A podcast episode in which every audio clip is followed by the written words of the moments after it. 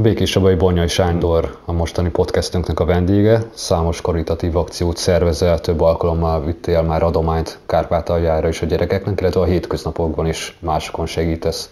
Ugye Békésen a Mentálhigiénés Egyesület szakembereként segítesz a nehéz sorsú embereken, és akkor veled most az önkéntesség és az adományozás témakörét járjuk körül. Sanyi, mostanában úgy látom, hogy rengetegen szerveznek különféle jótékonysági akciókat, mindenféle témában, mindenféle célral gyűjtenek. El lehet veszni ebben a dzsungelben? Mert én már elvesztem egy kicsit. Te hogy látod ezt a helyzetet? Hát én azt gondolom, hogy a szeretetet az azért kaptuk, hogy, hogy megosszuk egymással, és hogy ne önző módon csak a saját magunkra, a saját javunkra használjuk, hanem megosszuk egymással.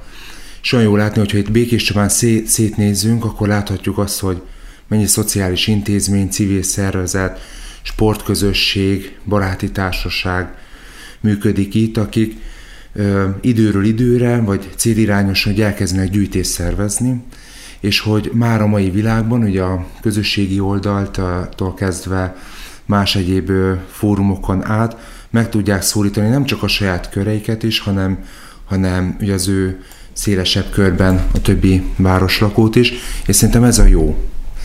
Az a jó, hogy ilyen sokan vagyunk, ilyen sokan ö, ö, vagyunk, és azokat az embereket láthatóvá tesszük, azokat a gyermekeket, vagy akár tehát felnőtteket, családokat, akik, akik nehéz sorsban élnek, vagy valami más egyéb miatt szükséges a részükre szervezés kezdeményezni, hogy láthatóvá tenni őket. Azért nagyon sokan válnak így akkor láthatóvá, de mégiscsak kell, hogy legyen az emberben egy szűrő szerintem, hogy, hogy mi az, amit támogat, és mi az, amit érdemes támogatni, és mi az, amit, ami lehet, hogy mert nyilvánvalóan vannak, akik ezzel visszajönnek, ami átverés. Van ilyen szűrő? Ezt hogy lehet ezt beépíteni egy emberbe? A karácsonykor például az látható, hogy Békés Csabán például hat szervezet gyűjt cipős doboz cipős dobozokat, amiket kiosztanak ugye gyermekeknek még karácsony előtt. És ez egy nagyon komoly dilemma volt bennem, hogy számtalanszor megkaptam azt, hogy Sanyi, ezt miért viszed ki Kárpátaljára, miért viszed ki Erdélybe, ottani gyermekotthonokba, vagy ottani nagyon mély szegénységben élő magyar falvakba, hát itt is van szegénység. És közben ugye azt láttam, hogy itt van békésben hat szervezet, aki helyi gyermekeknek gyűjt, és szerintem ez a jó, hogy a, az itt élő ember el tudja dönteni azt, hogy az ő gyermekével, az ő családjával kinek szeretne, ö, kinek szeretné szánni azt az ajándékcsomagot. Eldönteti, hogy kárpátai gyerekeknek, akkor arra a gyűjtőpontra viszi. Itt valaki ugye akkor a helyi gyerekeknek, itt is van ugye gyermekvédelmi intézmény, akkor az itteni gyerkőcöknek. Tehát szerintem ezért jó, hogy, hogy van választási lehetőségünk, van döntési lehetőségünk, és azt gondolom, hogy aki szervezi a gyűjtést, annak óriási nagy a felelőssége. És kutya kötelességünk a saját munkánkat, a saját szolgálatunkat is láthatóvá tenni, és erről beszámolni, hogy az a gyermek, aki a, a testvéreivel összekészíti azt a, a cipős doboz ajándékot, hogy az a csomag az kikhez megy, vagy kinek megy. Hogy például otthon nem én bontom fel, és nem én játszok az a Barbie babával, nem én tologatom otthon azt a kis matchboxot, hanem az a csomag az tényleg eljut oda, ahova azt a, ö, szánják. Na és akkor én is felteszem a kérdést, hogy miért pont a kárpátaljai gyerekeknek? Hm. Igen. Um, um, ugye 2014-ben, még um, 8 évvel ezelőtt um, azt láttuk a híradóban, hogy uh, Ukrajnában ugye elindult, már akkor elindult ugye egy orosz agresszió, és onnastól kezdve a peremvidéken élő emberek, magyar lakta területeken az ott élő magyar lakosság nagyon nehéz helyzetbe került. Sok gyermeknek nem volt iskola, iskola eszköze, nem volt füzete, nem volt ceruzája, hogy elinduljon az iskolába. Azt tapasztaltuk, hogy karácsonykor nagyon sok gyermek ugye nem kap karácsonyi ajándékot. És erre ö, mi egy olyan ö, egy hívó szót ö, éreztünk, és ö, hogy, hogy akkor álljunk ezen gyermekek mellé. És akkor testvérem elmentünk Kárpátaljára, az ottani ö, ö, lelkészekkel, iskolaigazgatókkal, az ottani ö, polgármesterekkel, gyermekotthonvezetőkkel összeültünk, elmentünk ezekre a falvakba, ezekbe a nyomornegyedekbe és ezekbe az áruházakba, hogy saját szemünkkel lássuk azt, hogy amit itt Békés Csabán mondjuk az a kisgyermek családjával összecsomagol, hogy ez valóban jó helyre kerül-e. És amellett, hogy ez jó helyre kerül, ugye mit tud szimbolizálni ez a csomag? Ugye én azban hiszek, és azt is látom, hogy ez nem csak egy karácsonyi cipős dobos csomag, és nem csak egy szeretett csomag, hanem ez egy remény csomag, reménység csomag is, hiszen reménységet visz oda, ahol erre most igazán nagy szükség van. És hogy szerintem ezek szimbolikus jelentése is van ezeknek, hogy, hogy reménységet vinni a nyomornegyedekbe, a putrik közé, az árvaházakba, oda, ahol, ahol, ahol nagy, nagy szükség van erre. Talán könnyebb adni tulajdonképpen egy 1000 forintot, vagy 2000 forintot, vagy egy táblacsokit, vagy akár egy cipős dobozba becsomagolni egy Barbie babát, vagy egy Matchboxot, hogyha már a példátnál ragadunk, mint megszervezni egy, egy ilyen akciót. Hogy indult annak idején tulajdonképpen, és hogy sikerült rávenned az embereket, hogy tényleg ez egy fontos cél, és hogy érdemes adni a kárpátaljai gyerekekért? Talán ott kezdeném, hogy 16 évesen már nem mentem be utolsó nap az iskolába, hanem barátommal hátamra vettük a iskolatáskánkat, és elindultunk az egyik áruházba önkéntes nevelőnek, és ott találkoztunk azon, hogy nagyon sok gyermek csak úgy van az iskolába. Mert úgy kerül be az áruházba, hogy nem tud se írni, se olvasni, és 15-16 éves gyerek úgy van ott, hogy még életében nem fogott ceruzát a kezébe. És akkor ott leültünk, hogy gyertek gyerekek, hát tanuljunk, foglalkozzunk, ismerkedjünk meg a betűk számok világával. Jaj, hagyjál már minket, most Sanyi bácsi, ne foglalkozzál velünk. És akkor tűnőtem, tanakodtunk ott 16-17 éves, hogy mit lehetne tenni ezekért a gyerekekért. És akkor testvérem csinált ilyen kis tallér korongokat, és azt a rendszert találtuk ki, ahogy ha valamelyik gyermek ugye tanul velünk, akkor kap ezért egy tallért ha megcsinálja a házi feladatot, eljön a következő foglalkozásra, akkor szintén kap egy talért, és minden pénteken pedig ezeket a talérokat beválthatja. Igen, ám de 16 évesen nekem még nem volt pénzem, és elmentem a Békés Csabán az evangélikus egyházba, a Kutyájpali lelkészúrhoz, és elmondtam ö, Szilaj legényként, hogy ö, mi, az, mi a mi álmunk, mi a mi tervünk és hogy szeretnék erre 15 ezer forintot kérni. És hát igen erős megvakarta a fejét, hogy mi legyen ezzel az ötlettel, azt azt mondja, figyelj csak Sanyi, próbáljátok meg. És abban a 15 ezer forintból vásároltam csokit, cukrot, hajgumit, nyalókát, meg stb. Testvéreimtől elcsentem néhány csatot, meg fésűt, meg mi egymást, ezt összecsomagoltam, és visszamentünk a gyermekotthonba, illetve bementem egykori tanítónénikhez, óvónénikhez, és elkértem a, ezeket az egyszerű iskolai érettségi feladatokat, köröket, háromszög, vonalakat rajzolni, stb. És így visszamentünk, és elindultunk így. És azt láttuk, hogy ez egy működő rendszer tud lenni, tudja, tud motiváló erőként hatni. A gyerekek ezeket ugye a talérokat beválthatták a tallérboltba minden pénteken.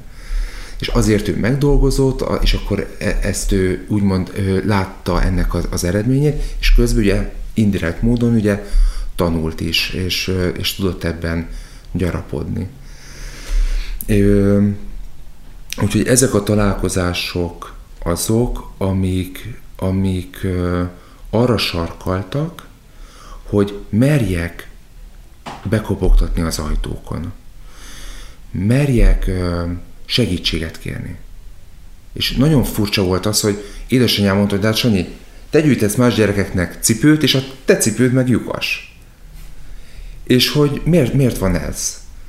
És hogy, de hogy én közben nem láttam a saját cipőmet lukasnak, az volt a fontos, hogy mondjuk tél előtt minél több gyermeknek ugye cipőket gyűjtsünk össze óvodákban, iskolákban, közintézményekben, stb. És hogy merjek bekopogtatni nem magamnak, hanem azoknak a gyermekeknek, akiket egykoron már a, a szívünkbe fogadtunk. És hogy ez a merjünk, merjünk kopogtatni, és hogyha valahol nem találunk nyitott ajtóra, akkor, akkor megyünk tovább, és, és mindig van valaki, aki, aki segít. Mi mozgatja azokat, akik adományoznak tulajdonképpen egy ilyen céllal? Gyakran teszem fel ezt a kérdést, amikor mondjuk visszamegyek abba az osztályba, akik mondjuk gyűjtenek, hogy gyerekek, ti mondjátok meg, hogy ezt miért csináljátok. Mert erre még magamtól így nem jöttem rá, de talán az elmúlt évek ugye arra azt, azt a visszajelzést adták a, a gyerekek is, meg a felnőttek is, hogy, hogy talán hogy, hogy úgy adni, tehát hogy úgy adok, hogy ezért én nem várok cserébe semmit. Tehát úgy adok, hogy ezért tudom, hogy én, én nem fogok kitüntetést kapni, nem fogok osztályfőnöktől kapni egy csillagos ötöst, hanem azért adok, mert, mert jó adni. És azért adok, mert hogy maga az adásnak az örömét megélhetem ezáltal. És hogy öm, szerintem ez egy, ez, egy, ez egy nagyon csodálatos légkör tud teremteni mind a adományozók, a gyermekek, felnőttek részéről, mind a megajándékozottak részéről. És amikor ott vagyok Kárpátalján, vagy itt Magyarországon, vagy Erdélyben, az áruházakban, én elmondom a gyerekeknek, hogy gyerekek ezeket a csókat nem Sanyi bácsi csomagolta össze. Ezeket nem én, ezek nem tőlem vannak, hanem olyan csodálatos angyaloktól, akik így ismeretlenül is szívükön viselik a ti sorsotokat. És szerintem itt ér össze a kör, és itt ér össze ennek a varázsnak a, a, a, a története. Szerinted van olyan ember, aki nem szeret adni? Van-e olyan ember, aki nem szeret adni? Ö, azt gondolom, hogy ha valaki nem ad, nagyon sok bántást kaptam. Menjél, kéregessél nem tudom én kitől, meg hagyjál engem is, és így összegyűjte a papírt, és így odadobta hozzám.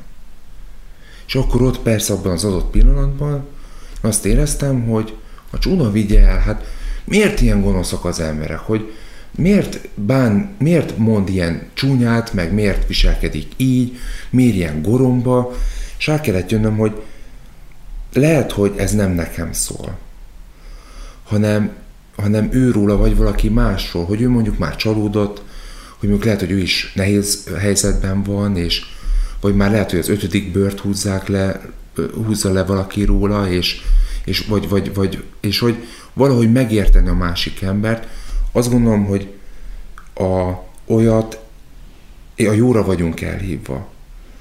Azt gondolom, hogy a jóra, a jó cselekvésére vagyunk elhívva, és az, hogy valaki például mondjuk így viselkedett, vagy visel, viselkedik, az arról szól, hogy valami rossz érte őt, valami ö, kellemetlenség, vagy, vagy, vagy bármi egyéb, ami, ami így ö, behatárolja most, és azért mond ilyet. Tehát azt gondolom, hogy olyan ember nincs, aki ne, ne adna, vagy nem szeret adni, csak olyan, aki már csalódott, és emiatt nem ad.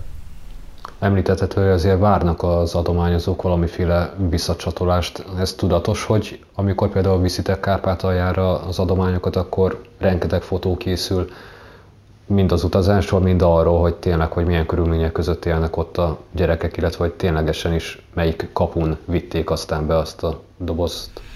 Igen, hát azt gondolom, hogy a visszajelzés az, az nagyon fontos, és hogy ebben például ugye a helyi médiának is, ugye a Békés megyei hírlapnak is, a Beolnak is óriási szerepe van.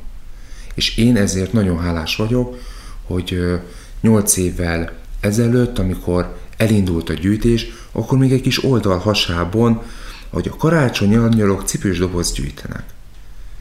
És amikor megtörtént a gyűjtés, ugye én akkor még én azt se tudták, hogy kinek a fiaborja vagyok. Hova köthető ez a, ez a srác? Mi, mi történik a csomagokkal? Még a kis oldalhasában is.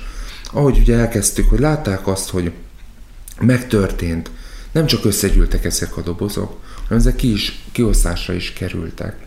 Hogy Ezekről ugye aztán ö, mentek a visszajelzések ugye a hírlapba is, a, a honlapon is, és láthatták a, az emberek, és én ezért például nagyon hálás vagyok, és ennek az egésznek az alapja a bizalom.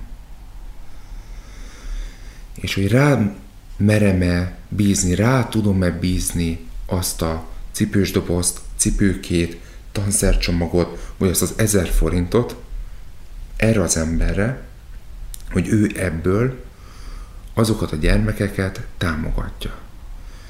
És hogy a mai embernek talán az idő, ami a legnagyobb kincse, és a másik talán a bizalom. És hogy én lépten ezt, ezt hangsúlyozom, hogy én a bizalomért vagyok leginkább hálás. És ezért érzem még nagyobb felelősségnek minden egyes gyűjtést, és ezért van az, hogy sokszor ugye egy-egy gyűjtés során úgy érzem magamat, mint egy egyszerű paraszlegény, aki, mint a népmesében, ugye elindul szerencsét próbálni, hogy találkozik ö, ilyen hétfejű sárkányokkal, találkozik ugye nagyra nőtt akadályokkal, amik így erőpróbára hívják őt, ugye hívnak engem. Itt alapból az, hogy hogy viszem át a határon. Tehát az, amikor az egy patonásig feszült helyzet, hogy egy-két hónap, mire megszervezzük, hogy az átjusson egészbe. Viszont úgy tényleg találkozok jó tündérekkel is, ugye, akik, mind, akik segítő kezüket nyújtják, és ezért volt csodálatos az például, amikor legelőször mentünk 300 ajándékdobozzal, és ott a határon ezt el akarták lényegében venni tőlünk, és nem akarta bennünket átengedni, és azt éreztem, hogy akkor minden hiába való, és minden emberi gesztus az óvodásoktól kezdve, akik ott szorgalmasak voltak, hogy ez mind hiába való, és akkor gondolkodom, hogy édes Istenem, hát mondd meg, hogy mit akarsz tőlem. Hogy mi, mi ezzel a célod, vagy mi ezzel a... Mi, menjek haza, és akkor otthon nézem a saját karácsonyfa díszében a, a, a csendesét hallgassam, és akkor teljen ez a nap, és aztán jöttem rá, hogy, hogy akkor nem hazamenni, és akkor nem visszaburkolózni, hanem, hanem szembenézni vele, és hogy azzal a hétfői sárkánya is ö, szembenézni. És akkor volt az, hogy a egykori berlini uh, nagykövet, uh, mint diplomata segített nekünk átvinni a határon, és gond nélkül, és az ő, hát ugye, diplomáciai kapcsolataival legálisan és, és minden uh, kereteket betartva ezt, ezt megtennie. És utána már ebben ki tudott alakulni egy rendszer, és ki tudott alakulni egy olyan kapcsolódás, ami, ami, ami most már egy élő kapcsolat, és most például ugye februárban, amikor kitört a háború, akkor ezeknek a már kialakult diplomáciai kapcsolatoknak köszönhetően könnyebben tudtuk mozgatni a határon az adományokat. Ugye az évek alatt azért már hatalmasra nőtt ki ez a karácsonyi angyalok kezdeményezés. Hogy lehet ezt bírni erővel, mert meg tényleg ezekkel a hétfejű sárkányokkal? Egyrésztről én nagyon hálás vagyok azért, hogy ezeket a gyűjtőponton a gyűjtőpontokat, a gyermekeket, a szülőket, a nyugdíjasokat, vagy bárki, aki csomagot készít, én őket a, a munkatársaimnak, a kollégáimnak tudom, tudom be. És ők nekem egy óriási nagy háttérbázis, egy óriási nagy erőforrás, hogy van kiért, ugye vannak a nehézsorsú gyermekek, de hogy Emellett ugye erről többről, többről szól, hiszen azokról is, akik, akik adományozzák, és ez a, ez a, köztük van egy híd. És valahogy én igyekszem ezt a híd szerepét betölteni, ami összeköti őket. És ez a híd, ez határon átnyúló híd. És minden társadalmi, etnikai, vallási különbségeket leküzdő dologról beszélünk. Ez már nagyra nőtte ki magát. Tehát volt olyan év, hogy több mint 2000 ajándék szeretett csomag gyűlt össze, 2000 cipős doboz országosan. Akárhogy is számolom, az 2000 gyermeknek a karácsony ajándékát jelenti. Nem nehéz 2000 gyereket találni Kárpátalján, hiszen azt nézzük, hogy ott van munkács vagy beregszászi ö, ö, cigánytábor, ahol négyezer ember lakik. És ö, nem olyan régen, egy éve, két éve ott forgatott egy ö, is, és, ö, és ö, hatalmas betonkerítés, és akkor ott élnek bent gyerekek, ha ott a semmi közepén, ö, és ö, valahogy azt kellene elérni, megtalálni a fókuszt, hogy mi a célom, valamit elértünk, hogy merre menjünk tovább. És én azt érzem, hogy abban van most a nagyon fontos szerepünk, hogy túl azon, hogy visszünk egy ajándékcsomagot, túl azon, hogy adunk egy a gyerekek lábára a cipőt, a, valami olyan eszközt kell adni a gyermekeknek a kezébe, olyan perspektívát, olyan alternatívát, ami őket előre mozdítja, ami távlatokat nyit bennük. Mert az én hitem abban van, hogy mindannyian valami különleges képességgel születünk erre a világra. Tehát a gondviselő Isten valami ilyen kincseket helyezett a mi szívünkbe. És hogy nekem, meg a, a úgymond a munkatársaimnak, a kollégáimnak, hogy akik lehetnek az öt éves ö, ö, kis Lócika is, aki nagyon aranyosan mindig rajzol, és nagyon szép kis színes rajzokat készít, vagy Kisferkótól kezdve, a 70 éves Gabi néni is, aki kis nyugdíjabból él, és mindig hozza a kis rizst, a kis ételajat, hogy ezt odaadja másoknak, tehát ők a kollégáim, hogy ővelük együtt életre hívjuk ezeket a gyermekeket. És akkor itt mondok egy példát, a fúvós zenekar Békés Csabán, a Körösparti fúvós zenekar hangszereket adott a gyerekeknek. És az a hangszer, az, az nem csak arról szól, hogy most eltitítázok, hanem adhat perspektívát. Hogyan kell azt a hangszert megfogni? Hogyan kell megszólaltatni? Miről szólnak ezek a hangok? Miért ne lehetne ezekből a gyermekekből is mondjuk egy, egy gitáros, egy zongorista? Vagy hogyha azt nézzük, hogy volt olyan csapat, aki például ö, művészetterápiával, rajz, rajzokkal, és olyan, olyan ö, talentumokat találtunk a legnagyobb putriban, a, a Szamantában, hogy azt mondták, hogy ez egy, hogy ez egy tehetség. És hogy ezeket a tehetségeket, ezeket a gyermekeknek oly, leültetni, beszélgessünk, mi van, mi van ezen kívül? Mi van a putrin kívül? Van-e más világ? Vagy ez egy olyan beragadt sors, amit ö, generációról generációra tudunk csak örökíteni? Vagy nézzük az árolházban élő gyerekeket. Kis szőkehajú, kis kékszemű, vagy kis böndihajú, kis barnahajú lánykák ott nevelkednek a kárpátai gyermekotthonba. Hogy te nem csak egy elhagyott gyermek vagy, hanem benned ott lakozik ugye maga a gyermeki lét, ami már önmagában egy csoda, és ott lakozik egy kibontakozni vágyó kincses láda. És hogy például most Kárpátaljáról itt van, itt tanulhat a gyermekotthonból Békés Csabán egy kislány, egy 16 éves kislány, aki hétköznap kollégiumban van, hétvégente nálunk, és mi elvállaltuk a feleségem az ő gondviselését, és ez a kislány a száz lányból, a gyermekotthonból, az árvaházból, ő most egyedüliként, ő most utat tör. Otthon mindenki ilyen összekulcsolt ujjal ül, és szurkol, és szorít a Katinak, hogy sikerüljön itt az élet neki. Hogy tudjon iskolába járni, hogy tudjon megfelelni a követelményeknek, sportban is tudjon teljesíteni. És hogy hát nem ez a dolgom. Nem ez a feladatom, hogy utat utat mutassak, lehetőséget adjak? Kinyissam a világot a másik számára?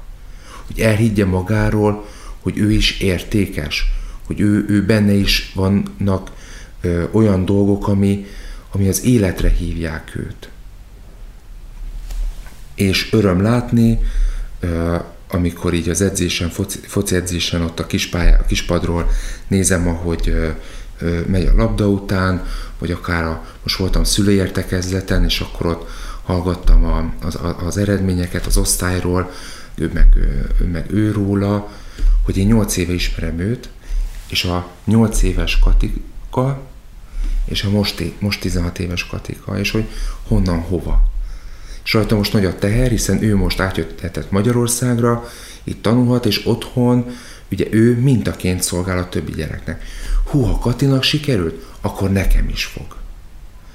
És én ebben vagyok nagyon büszke, ebben is Békés Csabára, hogy mindenki a saját maga eszközeivel, lehetőségei szerint segít. Valaki hírt ad róla, valaki cipős dobozt ad, valaki elintézi itt a bürokrácia nagy ö, ö, dilem, ö, ö, birodalmában azt, hogy hogyan kell egy, egy menedékes jogot kiállítani. És ebben óriásan segítséget adtak a, a hivatalnokok, és le, le, le, lenyű, lenyűgöző az, amilyen hozzáállással segítettek. Na, szóval tehát, hogy nagyon sokan, sokfélék vagyunk, és azt gondolom, ha lehetőséget kapunk arra, hogy segítsünk, segítessünk, akkor mindenki meg tudja találni a maga segítési formáját. Nem kell most mindenkinek kijönnie Kárpátaljára. Nem kell mindannyian most kimenjünk Donetskba, vagy, vagy Donbassba, vagy, vagy Luhanskba segíteni. Ha a saját osztálytársamnál meglátom az, a patársamnál, hogy szomorú, akkor nem belrúgok még kettőt, hanem mondjuk megkérdezem, hogy, hogy mi történt, vagy mi a baj. Ha azt látom, hogy a munkatársam napok óta kedvetlen, akkor nem még oda fricskázok egyet neki, hanem megkérdezem, hogy tudok-e valamiben segíteni, vagy gyere, ígyunk meg közösen egy kávét. Tehát mindenki a saját környezetében, saját lehetőségei szerint lássa meg ezeket a dolgokat, és már ez önmagában sokat ad a közösségünknek. Szerinted azt, hogy meglássa egyik ember a másikban azt, hogy ő segítségre szorul, erre születni kell, vagy ez nevelés kérdése? Mert bevallom őszintén, én például egy kicsit olyan vagyok, aki annyira nem figyeli ezeket a dolgokat, aki nem annyira érzékeny ezekre a dolgokra. Szerintem azt is kell nézni, hogy ha most ugye most a szerkesztőségben ülünk, és egy újságíróval van dolgunk, hogy nagyon sok inger ér benneteket. És hogy valamilyen szinten, ahogy te is kérdezted tőlem, ugye valamilyen szinten szűrnünk kell ezeket. És hogy az a baj, hogy a mai ember eszméletleménységű ingert kap. Információt, fény, hang, info, bármi, bármi egyéb szintéren. És ezt feldolgozni szerintem lehetetlen vagy képtelenség, és valahogy már sokszor beállunk arra, hogy egy ilyen énvédő, énvédő mechanizmus, egy, egy ilyen falat húzunk, hogy, hogy viszonylagos falat, hogy valamennyit átengedjünk ezen, vagy valamennyit csak át tud, át tud szűrődni. Én azt tudom megígérni, hogy nem csak be, arról számolok be, hogy 300 doboz ült össze, 300 csomagot osztottunk ki. Ott 300 gyermek sorsa van. Ott 300 család sorsa van. Ha úgy nézzük, sok esetben egy kisebbségnek a sorsa van. Egy magyar kisebbség, egy roma kisebbség, egy ukrán kisebbség, vagy bármi egyéb. És hogy én a sorsokról szeretnék beszámolni, hogy ezzel, amit mi most csinálunk, vagy azzal, hogy ugye február 24-én, amikor kitört a háború, akkor ott elkezdődött Békésre egyik legnagyobb humanitárius összefogása. Én ö, ekkora szeretetet és ekkora önzetlenséget és ö, még, még ö, soha nem láttam, bár ugye fiatal vagyok, de azt az kell, hogy mondjam, hogy példaértékű volt az az összefogás, ugye eljutni és, és segíteni. És talán azt szeretném ezzel kapcsolatban egy történetet elmondani, hogy február 24-én, ugye reggel 7 órakor már megszólalt a telefonom, és akkor értesítettek arról, hogy Oroszország le, lerohanta Ukrajnát.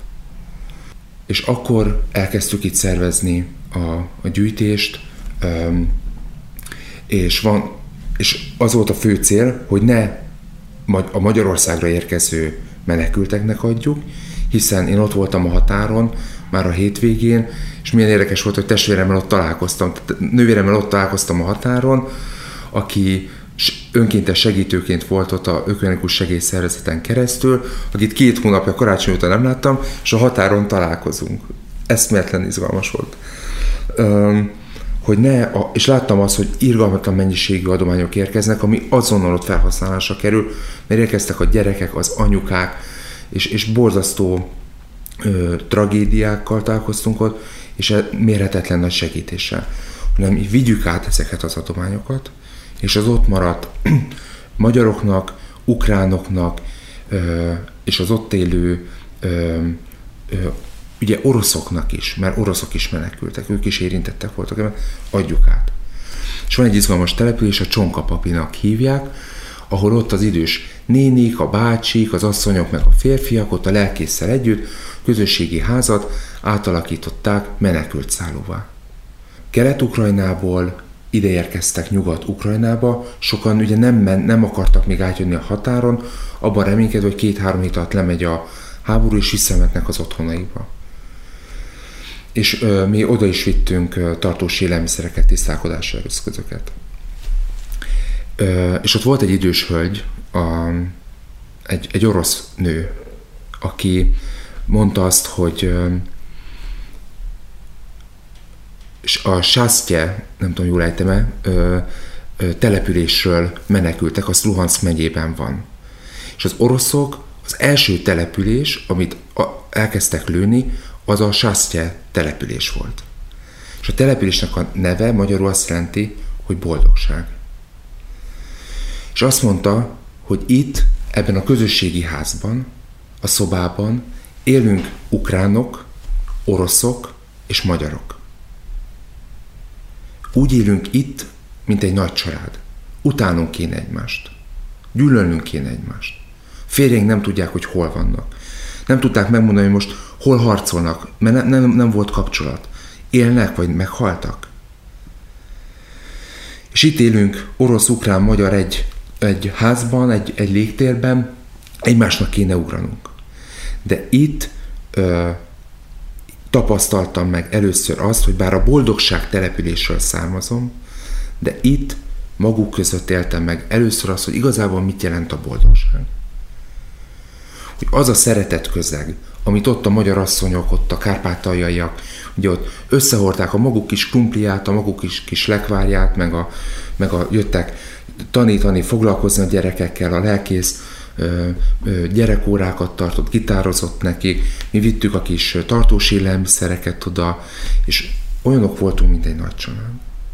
És hogy azt gondolom, hogy a segítésben is, ha átlépjük a saját határainkat, ha átlépjük a saját ö, örökölt, ö, belénkégetett, vagy saját magunk által kiszabott határokat, hogy fúj ö, kárpátaljai magyar, vagy fúj ukrán, vagy, vagy akármi, vagy orosz, vagy bármi, ha ezeket ha meglátjuk a ukrán mögött is az embert, a roma gyermek mögött is az embert, az orosz ember mögött is az embert, hogy ő is, hogy, hogy a könnyűnek nincsen színe. És én ezt tanultam meg hogy amikor fáj valami, amikor én is magammal néha, amikor sírdogálok, a másiknak is, bármilyen bőrszínű, bárhonnan jön, ugyanúgy fáj. És ezt értették meg ott Csonkapapiban. Az ukrán menekült, az orosz menekült, meg a magyar. Hogy bárhonnan jössz, a fájdalmunk ugyanaz, mert én is elveszettem az otthonomat, én is aggódom a férjemért, a, fele, a gyermekemért, meg stb. A könyvnek nincsen színe pont erről a gyűjtésről forgattak a fiatalok az Evangélikus Gimnáziumnak a tanulói egy kisfilmet, aminek te voltál a főhőse, és hát lényegében hétköznapi hősként mutattak be. Milyen érzés hétköznapi hősnek lenni? Amikor sok évvel ezelőtt ott állhattam az, a Békés megyei hírlap által szervezett rendezvényen, ahol az évembere díjat átadták, akkor én akkor is elmondtam, hogy ezt a díjat ezt nem én kapom, hanem ezt mindannyian kapjuk. Az öt éves kis Lúcitól kezdve a 70 éves Gabi nénin át. Mindenki. És hogy a hétköznapi hősök pont ezek az emberek, akik a sajátjukból, a, amikor a kis nyugdíjámból, a kis ö, saját tartalékából ad. Vagy az a ö, gyermek, aki a féltve őrzött kis Barbie babáját, vagy plüsmaciát felajánlja, Sanyi bácsi, ezt, ezt vidd el valamelyik gyereknek. Hogy ha így nézzük, ö, akkor nekem ők a, a, a hőseim, és, ö, és talán itt, itt ö, javítanék egy picit, hogy, hogy ugye nem hősök vagyunk, hanem, hanem, hanem valahogy azt a természetességet, hogy a szeretetet nem csak lehet mondani, meg lehet érezni, hanem azt lehet cselekedni is. És hogy ne, hogyha valaki cselekszi a szeretetet, cselekszi a jót, akkor azt ne, ne hősként tituláljuk. Mert hogy mindannyian, vagy ha hősként tituláljuk, akkor mindannyian lettünk hétköznapi hősök. Ha pedig azt nézzük, hogy cselekedhetjük a szeretetet, akkor is mindannyian cselekedhetjük a, a szeretetet, és hogy, hogy, hogy ez azért, azért jó, mert ezen az úton nem egyedül járok, hanem nagyon sok segítővel és nagyon sok jó tevővel. Most is lesz majd karácsonyi angyalok akció? A háború az, az egy kemény időszak volt, hiszen én ezt önkéntes alapon végzem. Nekem nincs a munkakörömbe beleírva, hogy vagy hétköznapi hős. Hogy hétköznapi, igen. Hogy ez nincs, nincs beleírva a, a munkakörömbe, és ez felemésztett nagyon sok szabadidőt. Este tízig pakoltunk, reggel hattól nyolcig itt voltunk a iskolákban, dobozoltunk hétvégente, vasárnaponként, kaptam a telefont, hogy elindulhatunk egy szállítmányjal, elindultunk, és és borzasztó nagy félelem volt az, akkor döbbentem rá, hogy mi megyünk át a határon, és egyedüli autó voltunk, akik belépnek Ukrajnába, és másik oldalon meg ott áll tízezer ember. És ott döbbentem rá, hogy, hogy, hogy, hogy úristen, hogy ez, hogy ez most mi és hogy mi egy, egy, egy szomorú csodának vagyunk a része. Szomorú, ami történik, de csoda az, amennyi és ami összegyűlt. És ez eljuthat. És ez nagyon sok, nagyon sokat kivett belőlem is. Sokat adott. És borzasztóan sokat tud adni, de sokat kivett. És öm, most karácsonykor szeretném megszervezni a gyűjtést. Ugye most már nem cipős dobozokat gyűjtünk, hanem tartós élelmiszereket, tisztálkodási dolgokat, amikből kamas csomagokat, illetve gyerekcsomagokat, illetve családi csomagokat készítünk.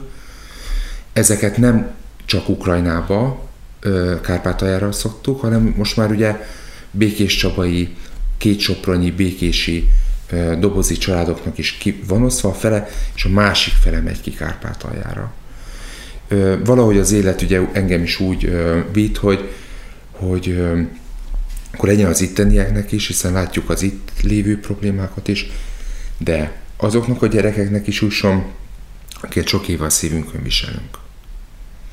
Úgyhogy meg szeretnénk szervezni, minden évben egy kicsikét azt érzem, hú, most akkor egy kicsit ö, ö, kevesebb hívvel, kevesebb ö, megosztással, kevesebb, de hogy mindig a, a segítők, a diákok, a tanárok, a bárki más mindig ezt felül, felülírja. És nagyon szép mennyiséggel szoktak összegyűlni. Hát köszönöm szépen, talán zárásként annyit kívánok, hogy árasszon el benneteket a sok adomány, és legyen mit vinni Kárpátaljára, illetve Békés megyében is a nehéz sorsú családoknak. Hát köszönöm szépen a segítséget, meg a beszélgetés lehetőségét. Thank you.